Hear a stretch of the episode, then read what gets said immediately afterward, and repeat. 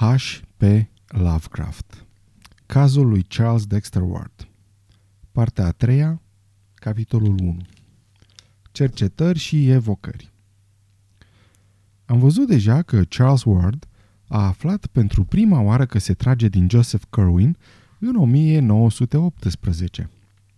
Nu e de mirare că a manifestat imediat un interes foarte viu pentru această misterioasă întâmplare, dat fiind că sângele vrăjitorului îi curgea prin vine. Niciun genealogist demn de numele acesta n-ar fi putut face altceva decât să înceapă să caute, fără să întârzie, până și cele mai neînsemnate informații în legătură cu sinistrul negustor. La început, n-a făcut nicio încercare să ascundă natura anchetei sale. Vorbea liber de ea cu familia lui, deși mama lui nu era deloc mulțumită să aibă un strămoș ca Joseph Kerwin, și cu directorii muzeelor și bibliotecilor în care își făcea cercetările. Dădu dovadă de aceeași sinceritate față de familiile ce posedau anumite documente și împărtăși scepticismul lor amuzant cu privire la autorii scrisorilor și jurnalelor intime pe care le consulta. A recunoscut de multe ori că ar fi plătit scump ca să afle ce se întâmplase cu 150 de ani în urmă la ferma de pe drumul spre Pawtuxet, al cărui amplasament încercase în zadar să-l găsească, și cine fusese în realitate Joseph Kerwin. Când descoperi în arhivele familiei Smith scrisoarea lui Jedediah, hotărâ să se ducă la Salem și își împlini hotărârea în vacanța de Paști din anul 1919. A fost primit cu multă amabilitate la Essex Institute, unde a putut culege câteva informații despre străbunul său Joseph Kerwin, acesta se născuse la Salem Village, astăzi Danvers, la șapte mile departare de bătrânul oraș puritan, cu foișoare ascuțite și îngrămădite acoperișuri în pantă, la 18 februarie 1662. La vârsta de 15 ani, fugise din casa părintească și plecase pe mare. 9 ani mai târziu s-a întors să se instaleze în orașul Salem, unde toată lumea a observat că luase felul de a fi hainele și limbajul unui englez. Începând din această epocă, și-a consacrat aproape tot timpul cărților ciudate aduse de el din Europa și bizarelor chimicale ce îi soseau din Anglia, Franța și Olanda. Mai multe expediții făcute în regiune treziră multă curiozitate, căci se spune că în momentele acelea apăruseră focuri misterioase pe coline la miezul nopții. Singurii lui prieteni apropiați erau Edward Hutchinson, din Salem Village și Simon Orn din Salem. Hutchinson avea o casă așezată în marginea pădurii, iar locuința lui era privită chiorâș de multă lume, din cauza zgomotelor ce se auzeau noaptea de acolo. Se spunea că primește musafiri ciudați și că luminile din ferestrele sale nu aveau întotdeauna aceeași culoare. În plus, dădea dovadă de cunoștințe surprinzătoare în privința unor persoane moarte de multă vreme și a unor evenimente foarte îndepărtate în timp. A dispărut când au început persecuțiile împotriva vrăjitoarelor. În același moment, Joseph a plecat să locuiască în Providence. Simon Orn a trăit în Salem până în 1720, an în care oamenii începură să se uimească, văzându-l că nu îmbătrânește deloc. A dispărut și el, dar 30 de ani mai târziu, un om care îi semăna leit și pretindea că este fiul lui, veni să ceară să intre în posesiunea averii sale. I s-a dat satisfacție în virtutea unor hârtii, întocmite și semnate fără îndoială de Simon Orn. Jedediah Orn a trăit mai departe, la Salem, până în 1771, dată la care reverendul Thomas Barnard, împreună cu alți câțiva, îl făcură să dispară pentru totdeauna după ce primiră niște scrisori de la anumiți cetățeni din Providence. Ward găsi mai multe documente referitoare la aceste lucruri ciudate la Essex Institute, la Palatul de Justiție și la Grefa Stării Civile. Pe lângă titluri de proprietate și acte de vânzare, se mai găseau acolo și fragmente de documente mult mai neliniștitoare. Patru sau cinci aluzii deosebit de clare figurau în dările de seamă ale procesului vrăjitoarelor. Astfel, la 10 iulie 1692, Hepzibah Lawson îi jură în fața tribunalului prezidat de judecătorul Hotburn că 40 de vrăjitoare împreună cu omul negru aveau obiceiul să se întrunească în pădure, în spatele casei domnului Hutchinson. La data de 8 august a acelui an, Amity Howe îi declară judelui Jedney că domnul G.B.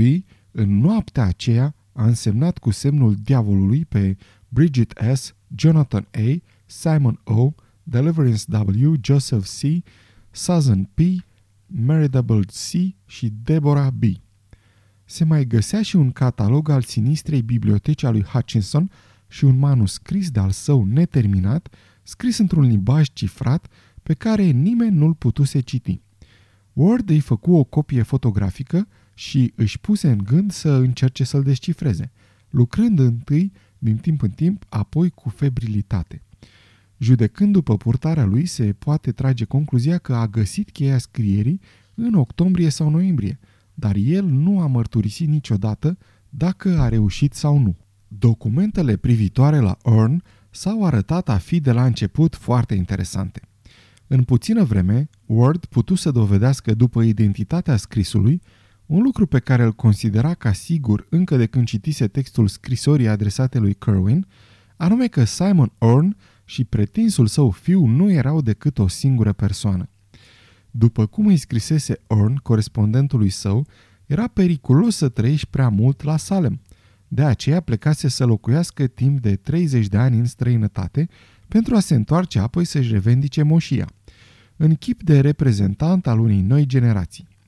După toate aparențele, avusese grijă să distrugă cea mai mare parte a corespondenței lui, dar cetățenii din Salem, care îl ajutaseră să dispară în 1771, descoperiră și diagrame criptice, trasate de mâna lui, ca și o scrisoare misterioasă al cărui autor, după scris, nu putea fi decât Joseph Kerwin. Deși epistola nu era datată, Charles Ward, bazându-se pe anumite amănunte, o situa spre 1750. Dăm mai jos textul integral. Era adresată lui Simon Orn, dar cineva a tăiat acest prenume. Providence, 1 mai Frate, vechi și respectabil prieten, toate respectele mele și urările cele mai fierbinți celui pe care îl slujim pentru veșnica sa putere. Acum am descoperit ceea ce ar fi trebuit să știi în legătură cu ultimul capăt și ce trebuie făcut în privința lui. Nu sunt dispus să fac ca tine și să plec din cauza vârstei mele, căci Providence nu se înverșunează ca Salemul să prigonească ființele deosebite și să le târască în fața tribunalelor. Am mari interese pe pământ și pe mare și nu mi-ar conveni să procedez așa cum ai făcut tu. În afară de asta, ferma mea de la Pawtuxet are sub pământ ce știi, care nu m-ar aștepta să mă întorc sub altă formă. Dar, cum ți-am spus, sunt gata să îndur capriciile norocului și am studiat îndelung felul în care să mă întorc după suprema lovitură a sorții. Noaptea trecută am descoperit cuvintele care îl cheamă pe Yog Sotot și am văzut pentru prima oară acel chip de care vorbește Ibn Sakabhag în, iar el mi-a spus, cheia se găsește în cel de-al treilea psalm din Liber Damnatus, soarele fiind în a cincea casă și Saturn în a treia. Trasează pentagrama de foc și rostește de trei ori cel de-al nouălea verset. Repetă acest verset în ziua Sfintei Cruci și în ajunul zilei tuturor sfinților și lucrul va lua naștere în sferele exterioare. Iar din sămânța de altă dată se va naște cel ce va privi în urmă fără să știe ce caută.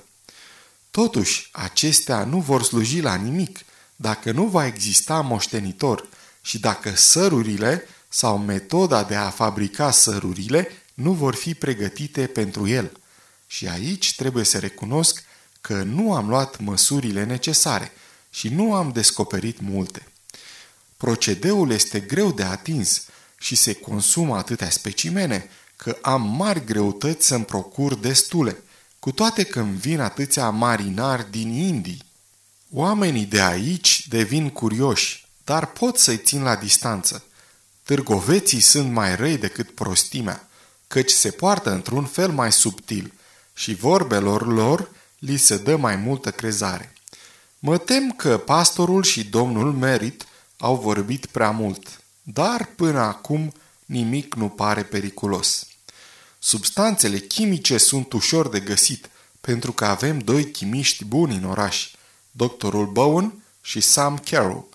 Urmez instrucțiunile lui Borelus și aflu mare ajutor în cea de-a șaptea carte a lui Abdul al-Hazred. Orice aș obține, îți voi trimite.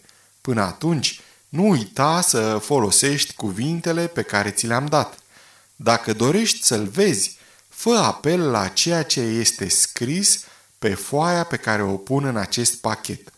Rostește versetele în fiecare ajun de ziua tuturor sfinților și de ziua Sfintei Cruci și dacă neamul tău nu se va stinge, în anii viitorului va veni cel ce va privi în urmă și va folosi sărurile pe care o să îi le lași.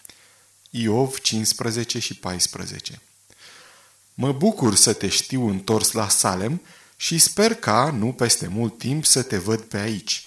Am un armăsar bun și mă gândesc să-mi cumpăr o trăsură, deși drumurile sunt proaste. Dacă ești dispus să călătorești, să nu cumva să nu vii să mă vezi. Ia de la Boston diligența care trece prin Dedham, Rantham și Attleboro, orașe pe unde vei găsi peste tot hanuri excelente. Intră în Providence pe la cataractele Patucatului. Casa mea e în fața cârciumii domnului Epenetus Oldney. E prima pe partea de nord a lui Oldney Court. Domnule, rămân credinciosul tău prieten și servitor întru Almonsin, Metratron. Joseph Kerwin Domnului Simon Orn, Williams Lane, Salem. Lucru ciudat, această scrisoare a fost primul document care i-a indicat lui Charles Ward locul exact al casei lui Kerwin. Descoperirea era de două ori uimitoare, căci clădirea la care epistola făcea aluzie, adică noua casă construită în 1761 în locul celei vechi, era o bătrână locuință aflată încă în picioare, dar șubrezită, în Olney Court și pe care arheologul o cunoștea prea bine. Ea se găsea la mică distanță de propria lui casă, pe partea înaltă a lui Stampers Hill și în prezent slujea drept de post unei perechi de negri ce se ocupau cu spălatul rufelor și cu menajul. Ward hotărâ să meargă să vadă acest loc de cum se va întoarce de la Salem. Părțile mistice ale scrisorii, în care îi se păru că descoperă un simbolism extravagant, îl lăsară total nedumerit. Totuși, remarcă înfiorat de curiozitate că pasajul din Biblie, amintit de Kerwin, Iov 14-15, era bine cunoscutul verset. Dacă omul mort, odată mort, putea să mai învie, aș mai trage nădejde în tot timpul suferinței mele, până mi se va schimba starea în care mă găsesc.